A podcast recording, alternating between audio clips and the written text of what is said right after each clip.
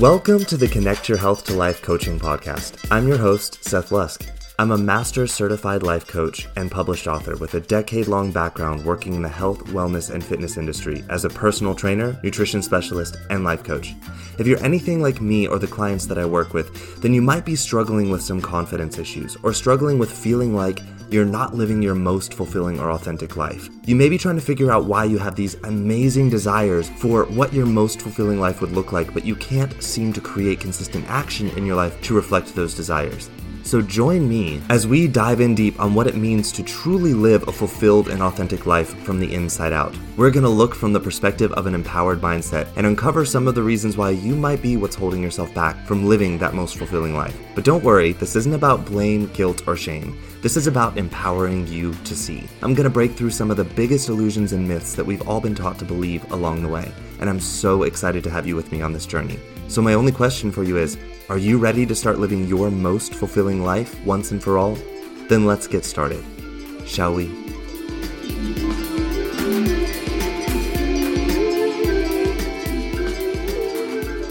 Hey everyone, welcome back to the podcast. For those of you listening in for the first time, welcome, welcome. You picked a fascinating episode to listen in on. Um, I am going to say that if you're listening in for the first time, that I would recommend you go back, because this is today the third part of a three-part series that we are having on authenticity and health. And what that means is that if you listen in today, um, you're going to be missing out on the first two episodes of this series that kind of prepared you for what we're going to talk about today. So if this is your first time listening in, and you have not listened, or if this is like your fiftieth, sixtieth time listening in, but you haven't listened to part one or part two of this three-part series, I'm going to ask that you pause this episode here because it is an amazing episode and I want you to get as much out of it as you can. And in order to be able to do so, I would suggest going back and listening to part one and part two first before listening in on part three here. So just hit pause, go back, listen to those first two episodes, and then rejoin us here at part three, um, where I'm going to finish out our three-part series. So today, as I just said, we end our three-part series on the topic of authenticity in health. Uh, just a quick recap. If you remember the first part of the series, we talked about what it looks like when people are inauthentic in their choices with their health. And it's usually based in people pleasing or trying to gain a perception of more value or worth through external validation or approval.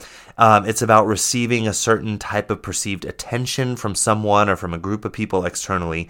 It's based in uh, socially programmed or external beliefs that we have internalized, and we can recognize quickly um, whether or not these uh, goals or choices that we're making with our health are authentic or in, if they are inauthentic by the language that we use surrounding our decisions about our health. So we can look for phrases similar to quote-unquote should or quote-unquote have to or quote-unquote need to. It, when we recognize this sort of language surrounding choices that we're making or goals that we have with our health, then it's almost a sure sign that our choices and our goals are not based in authenticity. So go back and listen to part one of this episode, or of this this series, if you want a little bit more on that and how to recognize the inauthenticity in our choices that we're making in health. So that's what part one was about. After discussing all of this, we moved on to the second part of our discussion, which was about what it looks like when we do choose authenticity in our choices and goals surrounding our health. We talked about how it was not so much about what the goals or choices are, but it was about why we are choosing them. And that this is what Um, you know, applying authenticity to our health choices is about. I talked with you all about an example from my own life when it came to my choices about using the gym as a way to build muscle and strengthen my body. I told you all about how in the beginning, my goal was entirely based in this sort of should language or have to or need to. It was based in me gaining approval or getting opinions from other people that I wanted to have about myself. Um, but they were opinions that I wasn't allowing myself to believe about myself. So I had convinced myself that I needed this external approval and attention to be able to believe or feel what I wanted to believe and feel about myself the whole entire time. And basically, I, I hated myself. And the entire journey was about me hoping to get to this place where enough external approval or attention, and the right kind of attention and approval, would, quote unquote, allow for me to start loving and respecting myself the way that I wanted to. Um, I then went on to tell you all about how I, I took a break from going to the gym, and I went to work uh, on looking at my goals and my choices with my health. And I chose to not use the gym until I was able to see why I wanted to do it for me in an authentic way. Not for approval, not for improving my worth or validation or, or for seeking attention. And I told you all that once I figured out why I wanted to take care of my body and my health, and I aligned it authentically with what I wanted from my life, that the goals themselves or the choices themselves, they didn't really change much. That wasn't about what the authenticity was about. What changed was my why I was doing it. And that was so important because it completely changed how I showed up to take action and what energy that action was actually coming from. It changed the urgency that I was feeling to get somewhere, to feel better about myself, and it changed it to a steadfast, this steadfastness, this um, compassion, this. So it basically became this compassionate journey of choices that were already about loving myself as I am and being with myself in every step of that journey with that compassion, with that patience, with that steadfastness, and with excitement to keep showing up unstoppably, because it was no longer about this resistance, this restriction, this deprivation. So we talked about last week in part two how I aligned my goals and my choices with authenticity. It was about bringing up my choices and, and seeing them, and then seeing my goals and taking them back to my authentic values, my life purpose, and my core sensitivities. It was all about me seeing my choices and my goals as an expression of my purpose, my values, and my sensitivities. And this was what made my actions unstoppable, what made it possible to be one hundred percent present in my journey with love, instead of having this urgent false desire to hurry up and run away from where I am to get somewhere in hopes to escape how I felt about myself. So I could feel what I wanted to feel about myself right now at any point in time in the journey. And throughout my journey of learning ways that I can express more of who I already am and do it more deeply and abundantly through my life, including my health, that was what the journey was about.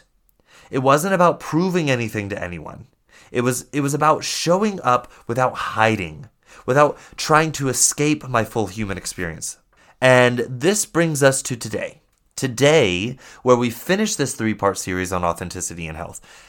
And what I want to share today is all about why this is so important for us to not just brush off and be like, oh, yeah, yeah, that would be nice, okay, whatever, and then go back to doing things the way we're doing it. No, I want to show you all why this is so important for us to begin to pay attention to and create change for ourselves in this area, in the way we're showing up, the way we're looking at our health goals, the way we're creating them, and how we're showing up for them. And I, I really want to stop this This negative relationship, this emotionally wounded relationship that so many of us have with our health and our body. Most of us have so much internal trauma surrounding how we look at ourselves and our bodies and our health. And we, a lot of people don't even realize that they have this internalized trauma because they're so busy brushing off, oh no, I'm not traumatized, you know, like, uh, you know, diminishing the the internal trauma of, of all of the times that they've tried to make changes with their health, that they've thought that there was something wrong with them or that they needed to hurry up and change something about their body and their health for, you know, someone else's approval, someone else's attention, or for whatever reason that had nothing to do with what they wanted for their life. And then they felt stuck and not being able to do that, and maybe even gave up on trying and just like, you know what, well, I'm going to quote unquote and just enjoy my life and eat whatever they want and not exercise and just be like, yeah, whatever, you know, my body, I love it. But, but really they're not taking care of their body. What they're doing is avoiding looking at their trauma, looking at their wounding, and looking at their health and what they actually want to do with it. We have so much of this internal trauma surrounding this, and we have so much internalized these images of conditional worth that the media and other people present to us of, of what is beautiful, what is healthy, what is strong, and what is a worthy human body, and what it quote-unquote should look like. And I know so many people out there, including people listening to this episode right now, maybe even, probably even you, and, and including myself, we're feeling so raw, so triggered, so so damaged and resistant to looking at this area of our life.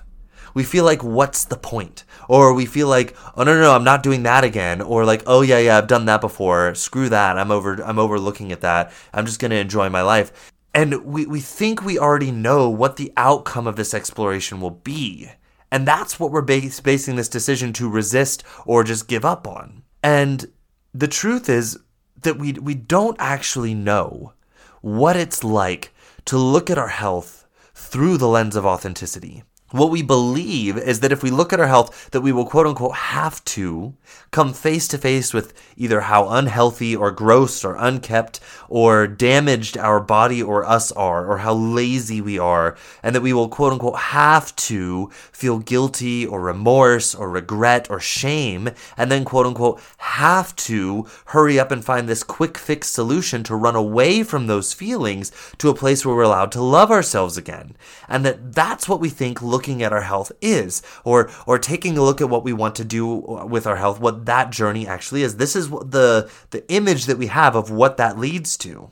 Or many of us believe that that we we've gone the, to this new sort of trend of self-care and and self-love that's all about just giving into urges and pampering ourselves, and it's all about comfort, comfort, comfort, and you know, indulgence, indulgence, indulgence. So a lot of us also might be believing that that loving ourselves means just not caring about our health, just being like, oh yeah, whatever happens, happens, and just giving into urges and feeling out of control of them and just letting them run our life and determine our health for us, and then be like, oh, why is this happening to me? Why is my body falling apart? Oh, life sucks, and oh, I'm just going to keep enjoying it while I can, and I'll die young. And, you know, we, we live these very disempowered stories of what our health is about. We either just give up on it totally, or it's all about this resistance, restriction, deprivation, and guilt, and remorse, and shame. And we feel like these are the options that we have when it comes to, you know, what, what we have for the options for our health and for how we care about our bodies. And we believe it's just, it's too painful. Like I said, it's too restrictive, it's too hopeless, it's too useless, it's too depriving. And a lot of us feel like we're just broken, and that, that, you know, good health is for those few special people with the right genetics and the right amount of willpower that that we don't have, you know, and it's just for those people out there. So many of us have these disempowered, deflated stories about ourselves and our relationship with our bodies. And we have so much fear and resistance to opening up to see that maybe there's more possibility of change that we actually want in this area. Not that we have to do, not that we should do, but that we want. And I'm here to tell you that there is a way to approach this, this, this whole entire area of our life that is completely different, that is about genuine want.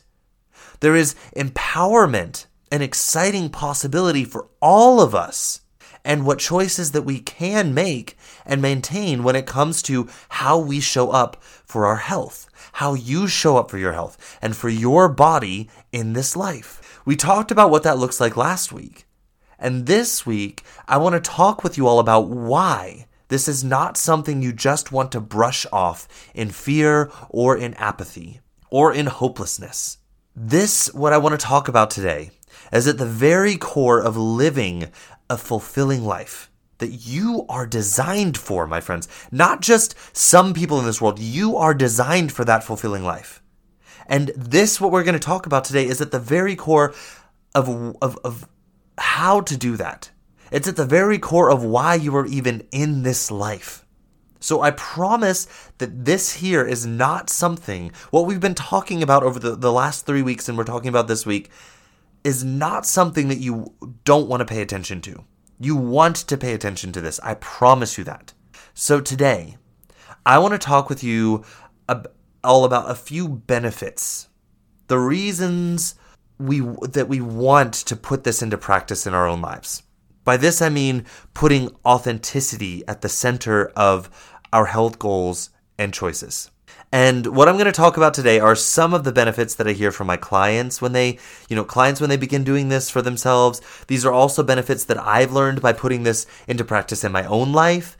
Um, the, these are also benefits I've seen in colleagues or friends' lives when, when they begin to put this into practice in their life. So these are just some of the benefits. There are m- many, many more. And every person also has some very unique benefits that, that maybe other people, when they start choosing to live using authenticity for their health goals, might not experience so much, but they'll have their own set of authentic benefits. But these are some of the, the more universal seen uh, benefits that I see in, in my clients and in myself and in my own life and in friends and colleagues. So starting at, at the very beginning, the I think the one that is most important to talk about, but because of the fact that we live or we've become so focused on external validation as a society, it's also the one that maybe gets overlooked.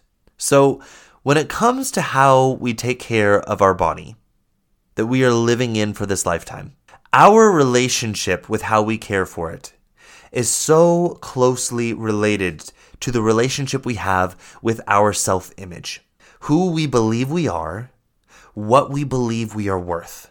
I get I get clients coming to me all of the time, and they swear in the beginning that when they start working with me that they have a strong sense of self-worth. They don't have self-worth issues. They don't have self-image issues. And they, they promise that they have no issues with, you know, hating themselves or, or having a, a low self-esteem. But then when we look at areas of their life where they're not showing up in the ways that they wish to be showing up, it almost always comes out that the reason why they haven't been doing this has to do with how much they see themselves or how little they see themselves as being worth the time, investment, or energy investment to prioritize their own life and how they're showing up in it first, before they get out there and try and prove their worth to other people by people-pleasing and trying to change the people around them or trying to help people around them change, trying to help other people do things before they look at their own life and what they're doing in it. And this includes how they show up for their health, how much they prioritize their rest and their sleep, how much they prioritize making time in their schedule to, to make and eat healthy whole foods that make them feel alive and strong and vital in their body.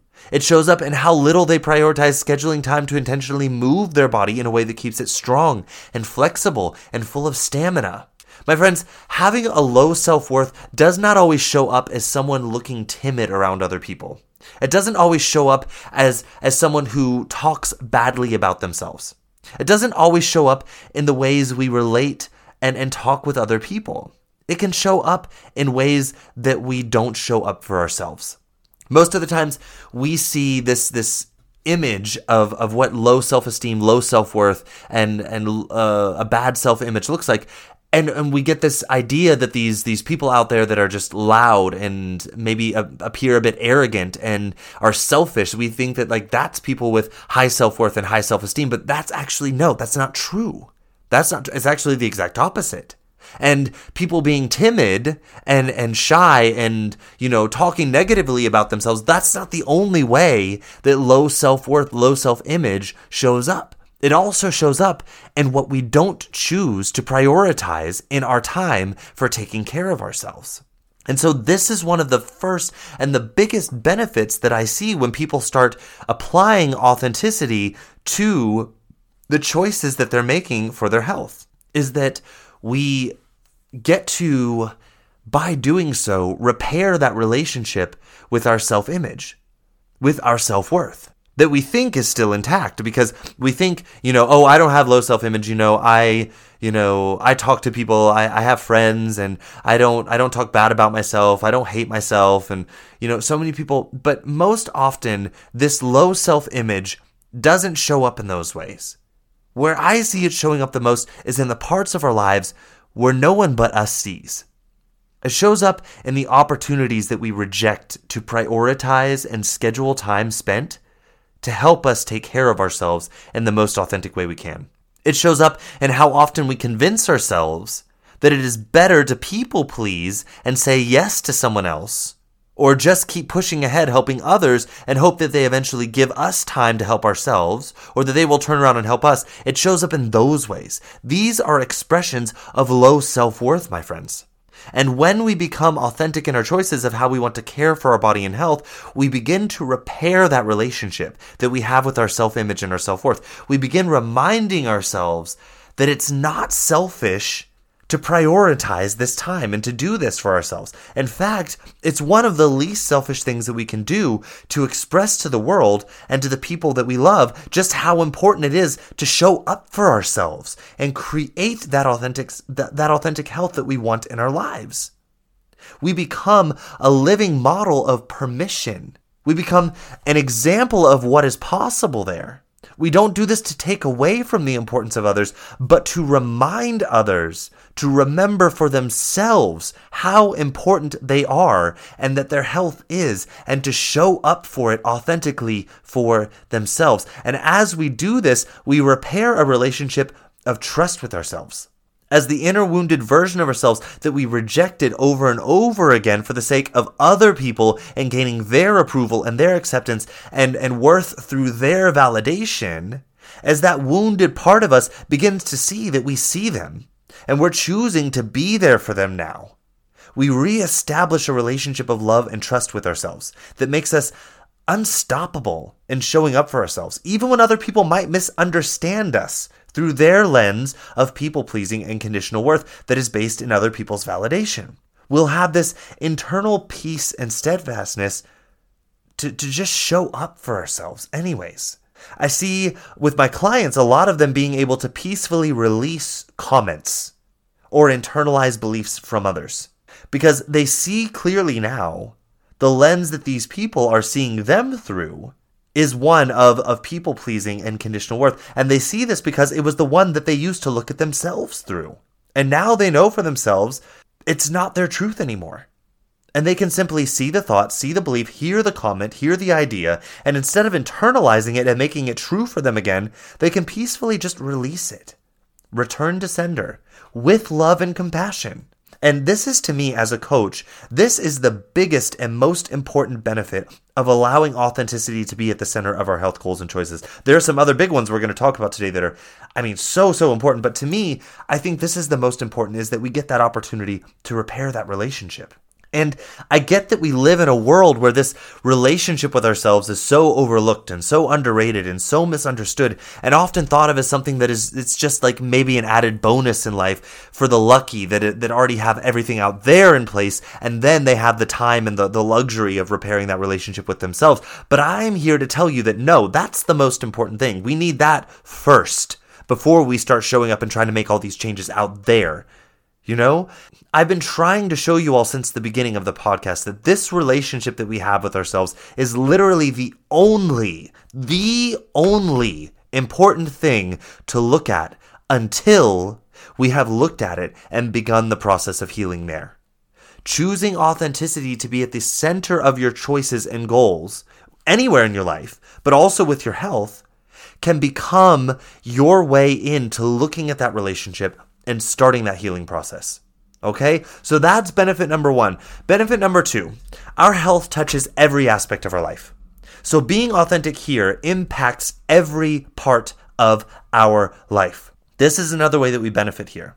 Our health choices impact literally every other area of our life, how we show up in relationships, whether it be family, friendships, work-related, casual relationships, romantic relationships, how we relate to people, even people we don't know, how we show up for those relationships is directly impacted by our health. When our body is feeling energetic, alive, rested, taken care of, full of nutrients, pain-free, vital, free to move, full of strength, we show up in our lives and how we talk to other people in a completely different way, how we relate to other people in a completely different way. We come from a space of abundance instead of a space of scarcity. But not just relationships are touched here.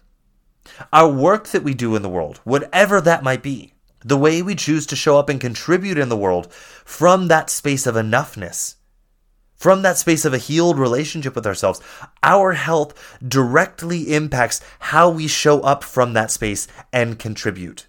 Because remember, it's not that we we don't help others. That's not what I was trying to say by the last point when I say prioritize our relationship with ourselves. It's not that we don't help others or contribute to the lives of others when we prioritize ourselves. It's actually quite the opposite. And that's what's crazy. Most people out there are like, oh no, I'm not that selfish to prioritize myself. When we prioritize ourselves, our cup is finally full and overflowing. And then we actually have something. We finally have something authentic to show up with and contribute that doesn't have these strings of debt attached to them, these expectations to get something in return, even if that something in return is just attention or approval. That's not even attached. It doesn't matter to us anymore. We just have this abundance overflowing and we're like, yes, I'm here to show up for you. I've got this. Here, take some of this. Take some of that. Here, I've got this to offer. I've got this to contribute. And we don't want anything back because guess what? We get to go back to ourselves and fill that up ourselves. We know how to do it. We don't need other people to do it for us. So we can contribute in a genuine and abundant way when we have first prioritized ourselves and authentically taking care of our health, not from the inauthentic should, have to, need to version that we've all been taught.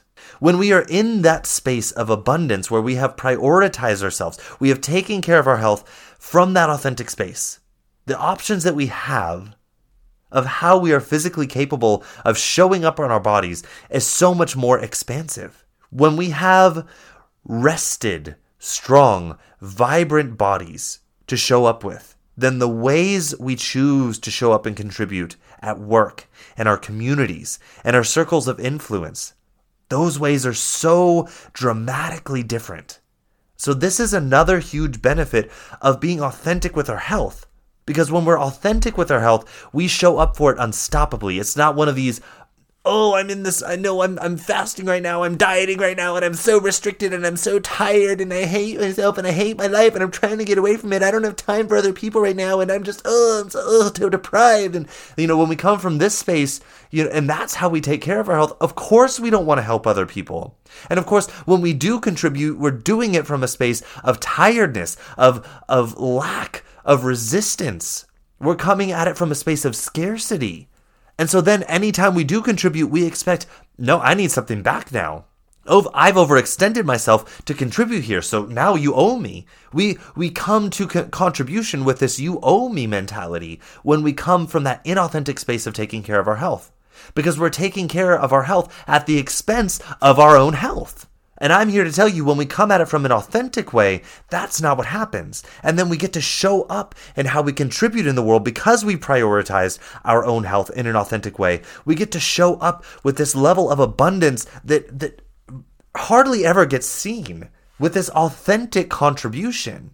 Because when we take care of ourselves authentic, authentically, we're not making a bunch of have to, should, or need to decisions about our health. We feel responsible with our health. We feel excited, not resentful about it. We feel excited to take care of it and then show up in the world and express it with all of that abundance, because our cup is just full and overflowing now. We're like, well, shoot. I mean, I've got so much to give now.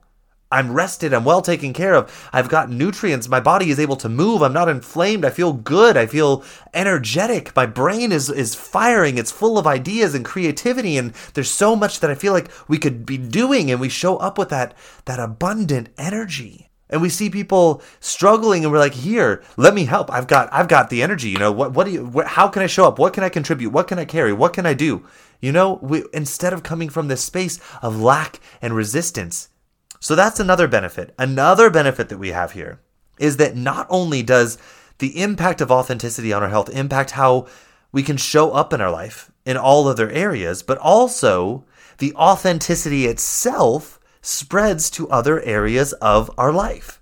What I mean is this: when we learn to be authentic with our health, authenticity begins to spread ar- around to other areas of decision-making in our life. So not only do we have the benefit of having more authenticity in, in or authentically strong, vital, vibrant, healthy bodies, that allow us to show up in all areas of our life differently, but we also learn the skill of making authentic decisions by aligning our decisions with life purpose, values, and sensitivities in all other areas of our life. This then impacts, I'm talking about areas like our career, our friendships, how we want to spend our time, how we want to spend our money, what ways we want to we want to contribute in our community around us. All of the decisions we make in those areas, authenticity spreads to them as well. It affects how we set up boundaries in our life and what those boundaries are. Authenticity put into practice becomes contagious to all other areas of our life. We begin creating an entire life of authentic choices for ourselves. And this is a massive benefit to making authentic decisions about our health. Now, another huge benefit, and I've talked about this before, but I want to bring it up here again. So many times when we talk about taking care of our health, it comes back to making decisions about the foods to eat or not to eat, things to drink or not to drink, decisions to go to bed at certain times, to get a good night of rest. These kind of decisions. These are, are, are some of the decisions that we make when it comes to how we want to show up and take care of our health. There are many, many, many others, but these are, are, are some of the bigger ones that a lot of us start to think about. We think about choices about not participating in, in certain activities that could harm our authentic health. And so often when these decisions are being made from an inauthentic place, we end up feeling these feelings of restriction and deprivation. And I've talked about this before in this episode and in many, many others. But maybe here, when I, when I explain it this way, it hits home. When we start making decisions about our health from a place of authenticity, this completely changes. I mean, a one hundred eighty degree shift in change, because it's no longer about what we shouldn't eat or do, or what we can't eat or do, or what we have to eat or not eat. Restriction and deprivation, when we apply authenticity, transform into freedom and empowerment. You see, once authenticity is applied to the decisions we are making, then we are making them from a place of purpose and a place of values. Things that are important for us, things that we want in our life, things we want to create in our life. So instead of it being about what we should not do or cannot do or should not eat or cannot eat or what we have to eat, it becomes about what we don't want to do or eat or drink, in order to accommodate the time we are prioritizing, the energy we are prioritizing into what we do want to be doing in our life. And I know this feels so confusing for so many people, because many times when people come to me and we discuss this area of health decisions, what they think they want to be doing are these things, these, these foods that they think are also causing them dishealth. They think that they want to be doing these things, eating these foods, drinking these drinks that are holding them back from creating the authentic health that they truly want. They see these things as having some sort of power over them that is making them want to do things that keeps them stuck. This is merely a belief or a thought, but it also will cause you to feel that way and then behave that way. But it's not necessarily the truth. Not the whole truth. So when we think and believe this, we take actions that prove that to believe, belief to be true. That is how our brain operates. We have a reticular activating system, and we, we believe something, we tell our brain to believe something, our brain goes about finding evidence for it, including by taking actions that will prove that belief to be true. But what happens if we look at it from a different perspective, and we see that this isn't the total truth, and therefore doesn't have to define or restrict us or keep us stuck in these cycles of doing these things, eating these foods, drinking these drinks, taking these substances, buying these things that then have a consequence on the other side that pulls us further from our authentic wants. And see, this is the difference between true and false desire. And I did an entire episode on this in, in my podcast, and you may want to go back and listen to that if, if you don't know what I'm talking about here. It's episode number sixty-eight, I believe, and the title is Genuine and True Desire. Episode sixty-eight, title Genuine and True Desire. Go back and listen to that if you want to hear a little bit more about the difference between true and false desires. Oftentimes, what happens is we have urges.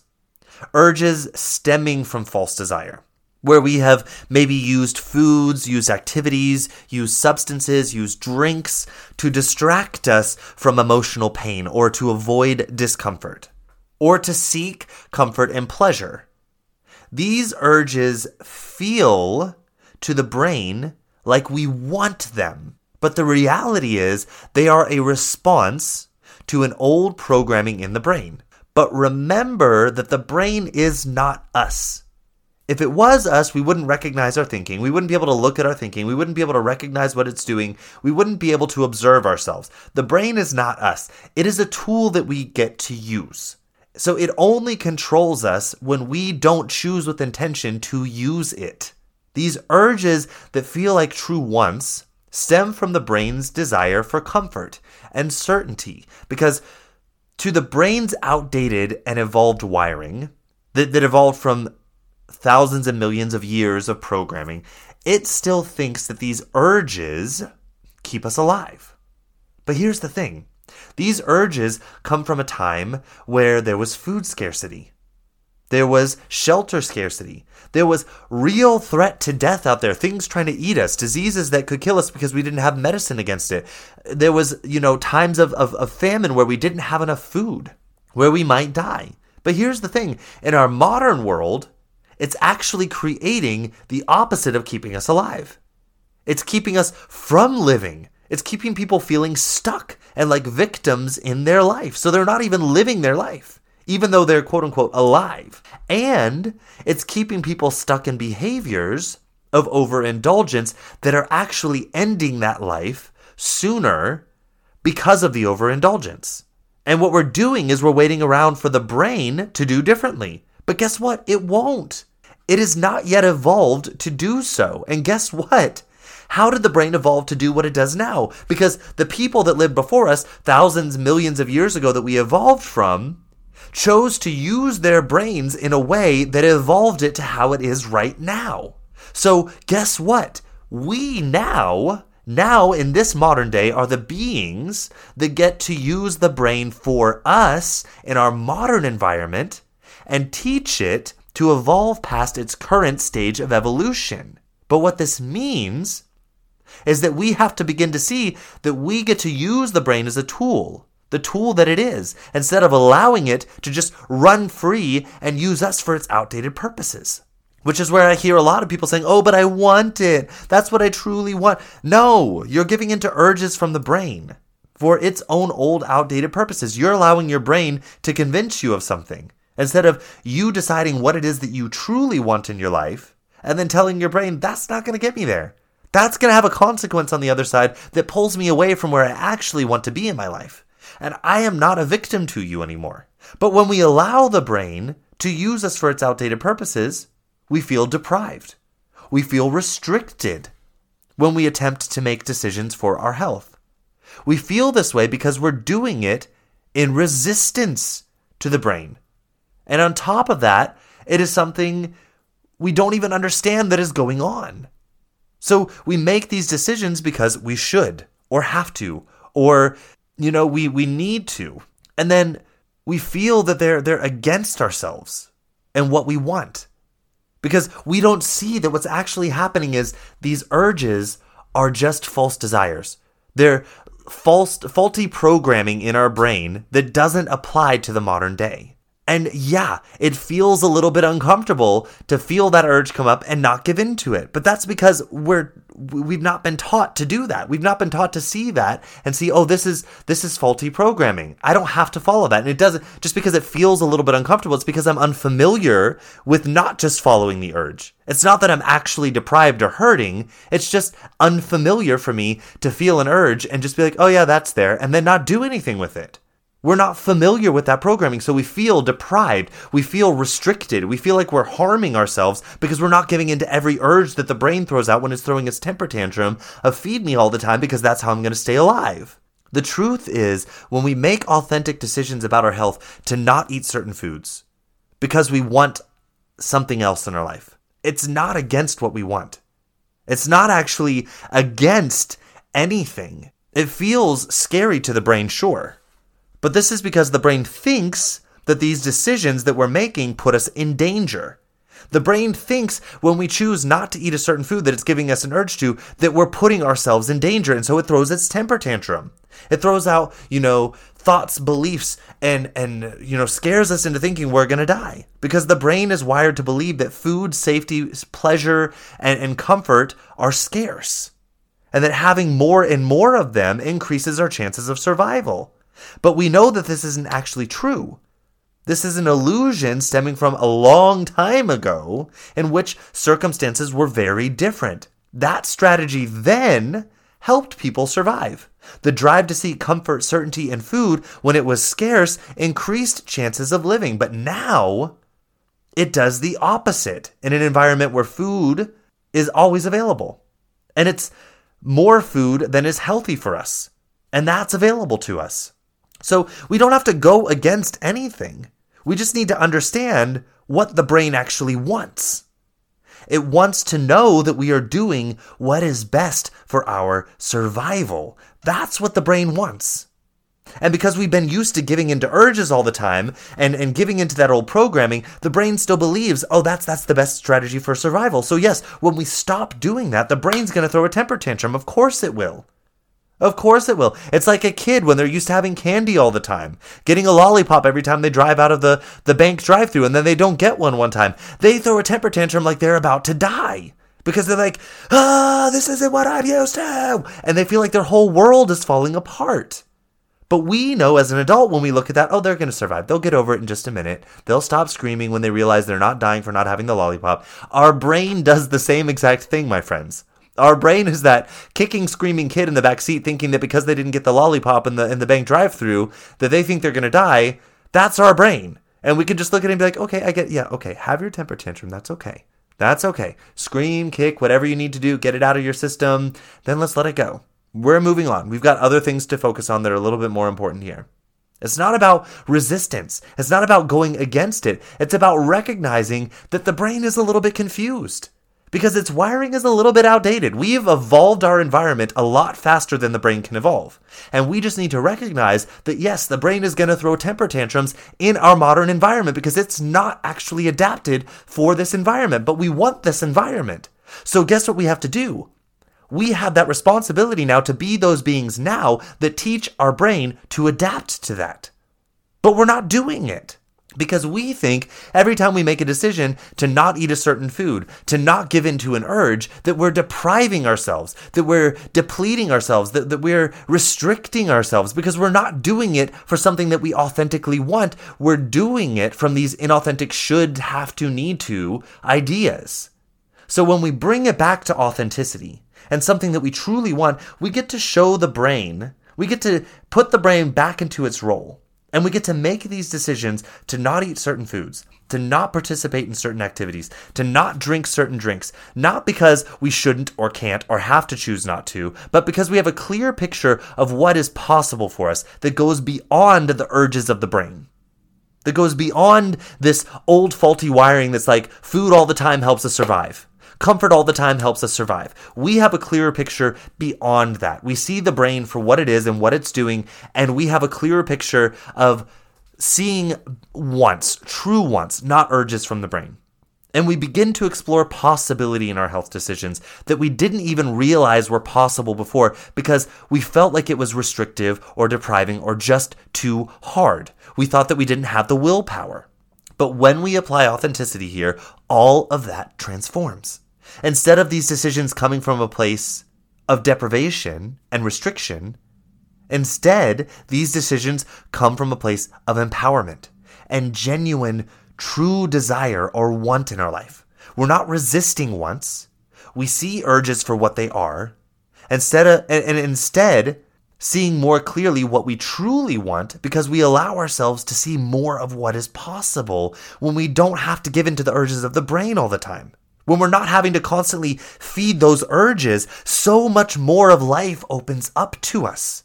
And health choices are no longer about resistance. They're about freedom and expansion to choose what we truly want in this life, not just the urges that we feel captive to when we let our brain convince us that we have to escape, that we have to seek comfort, that we have to seek indulgence, and, and we have to seek certainty at all costs because that's going to keep us alive. But most of us are not even taught that this is an option for us.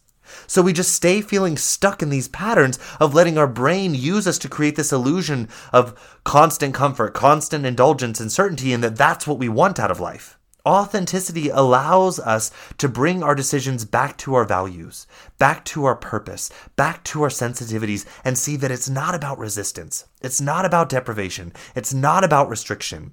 It's about expansion and freedom from those urges that are just old, faulty programming that no longer applies to our modern environment. And we begin to be able to see false desires much easier. And seeing these false desires for the urges that they are, the simple urges that they are. They're not bad. They're not wrong. They're not evil. They're just old programming that we don't have to follow anymore. It's kind of like, have you ever had on a computer where you have this like, you know, glitch in the system where a warning comes up, but there's nothing actually wrong with the computer. Maybe you took it to someone and diagnosed it and like, oh yeah, this is just, it, nothing is wrong with the computer. You can just click close when that, when that comes up, you know, it, it shows up. It's like, something's wrong with your computer, but there's really nothing wrong with it. So you just click close. If you've ever had that happen on your computer, this is what's happening in your brain. Pretty much. Just click close. It's okay. Just let it go. There's nothing wrong. There's just a little bit of confusion in the software programming right now. And we have to reprogram the software by not clicking on the okay and following the urge, and reprogram the software to not bring up that glitch anymore. But we're the beings that get to be in this time where we reprogram that software. It's what all humans before us have done too. That's how they, they programmed us to be able to survive in those times of scarcity. Thank God they they didn't give into, you know, the desires for, for constant certainty, and instead gave into, you know, you know, taught their brains to reward them for going out and seeking food and facing danger to seek food. Otherwise, we would have never survived. That was their responsibility then. Our responsibility now, as the beings that have these brains that have evolved from that situation, is to recognize that the situation that we're in right now, the wiring for our brain doesn't maximize our potential, our possibility, and doesn't allow us to live our lives as fully in this modern environment. Because that old programming still tells us food is scarce, shelter is scarce. Needing other people around us constantly is the most important thing because they're going to help keep us alive. All of this is just old programming that we have the responsibility to look at and be like, okay, yeah, okay, I get the desire here, but we have a new environment. We have a new way to fulfill that. And when we start applying authenticity, we open ourselves up to see those possibilities because making these decisions for our health is no longer about deprivation and restriction. It's about freedom and empowerment. So the last benefit that I want to talk about today is this. When we start applying authenticity to our health, we get all of these other benefits. It's no longer about restriction and deprivation. It's about freedom and expansion. And when all of this comes together, guess what happens? We become unstoppable. When our decisions are aligned with a why, not a what, or a should. When they are aligned with true desire, not false urges or old programming in the brain. When we have this sort of alignment, nothing that life can throw at us becomes a stopping barrier anymore. Instead, everything in life becomes an opportunity, an opportunity to learn and to deepen our connection between our decisions and our purpose and our values in life. Every circumstance in life becomes an opportunity to deepen our understanding of our own values and purpose in life, and then sharpen the way that we show up to express it. And this means that circumstance literally never stops us. And I'm not a fan of using superlatives here, but in this case, I feel quite confident in using one. Literally nothing in life can ever stop us when we arrive at this space of using authenticity as the focus, as the starting point for our decisions. Only we can make the choice to stop. Nothing out there can make us do it. Not even death. And maybe that's a discussion for another time, so we won't get into that today. But yes, even death itself does not stop purpose and authenticity because they're not tied to what's. And this body that we care for is a what. It is a what. In this lifetime, it feels important to us because we're living in it. It's, it's how we express what we are. What's, it's what we express through is this body. But it is, it's, it's a container. It's an expression. And long after that body is gone, the why of our purpose and how we took care of that body, it lives on in the world around us in so many different ways. So we literally become unstoppable to any circumstance in life when we go back to authenticity. So my friends, authenticity makes us unstoppable in how we show up for ourselves in life, in the decisions that we make for our health, and so much more. I've talked with you all so many times about the importance of authenticity in other areas of life, and I think it becomes very easy for us to sort of compartmentalize our lives and believe that authenticity may be helpful in one area of life, but not in others. And I'm here to show you all that authenticity is at the center of every part of a life that is healthy and fulfilling. And I want to today and over the last three weeks, my goal here is to start showing people how this applies to one area where I see people applying authenticity so infrequently, and that is with our health. And I want to show people that we can apply it there, and that it is so important for us to apply it there and stop overlooking that area of our life because of the old trauma that we have surrounding that, because of how we've been taught to look at our health and how we've been taught to make decisions from deprivation, from scarcity, from restriction, from self-hate. And I'm hoping that over the last three weeks with this three-part series that you're beginning to see the importance of applying authenticity here in your life and how, how great of a tool and asset this will be for you and how it will open up so much opportunity for you in your life in so many other ways that are just like incalculable for how valuable they will be for your life.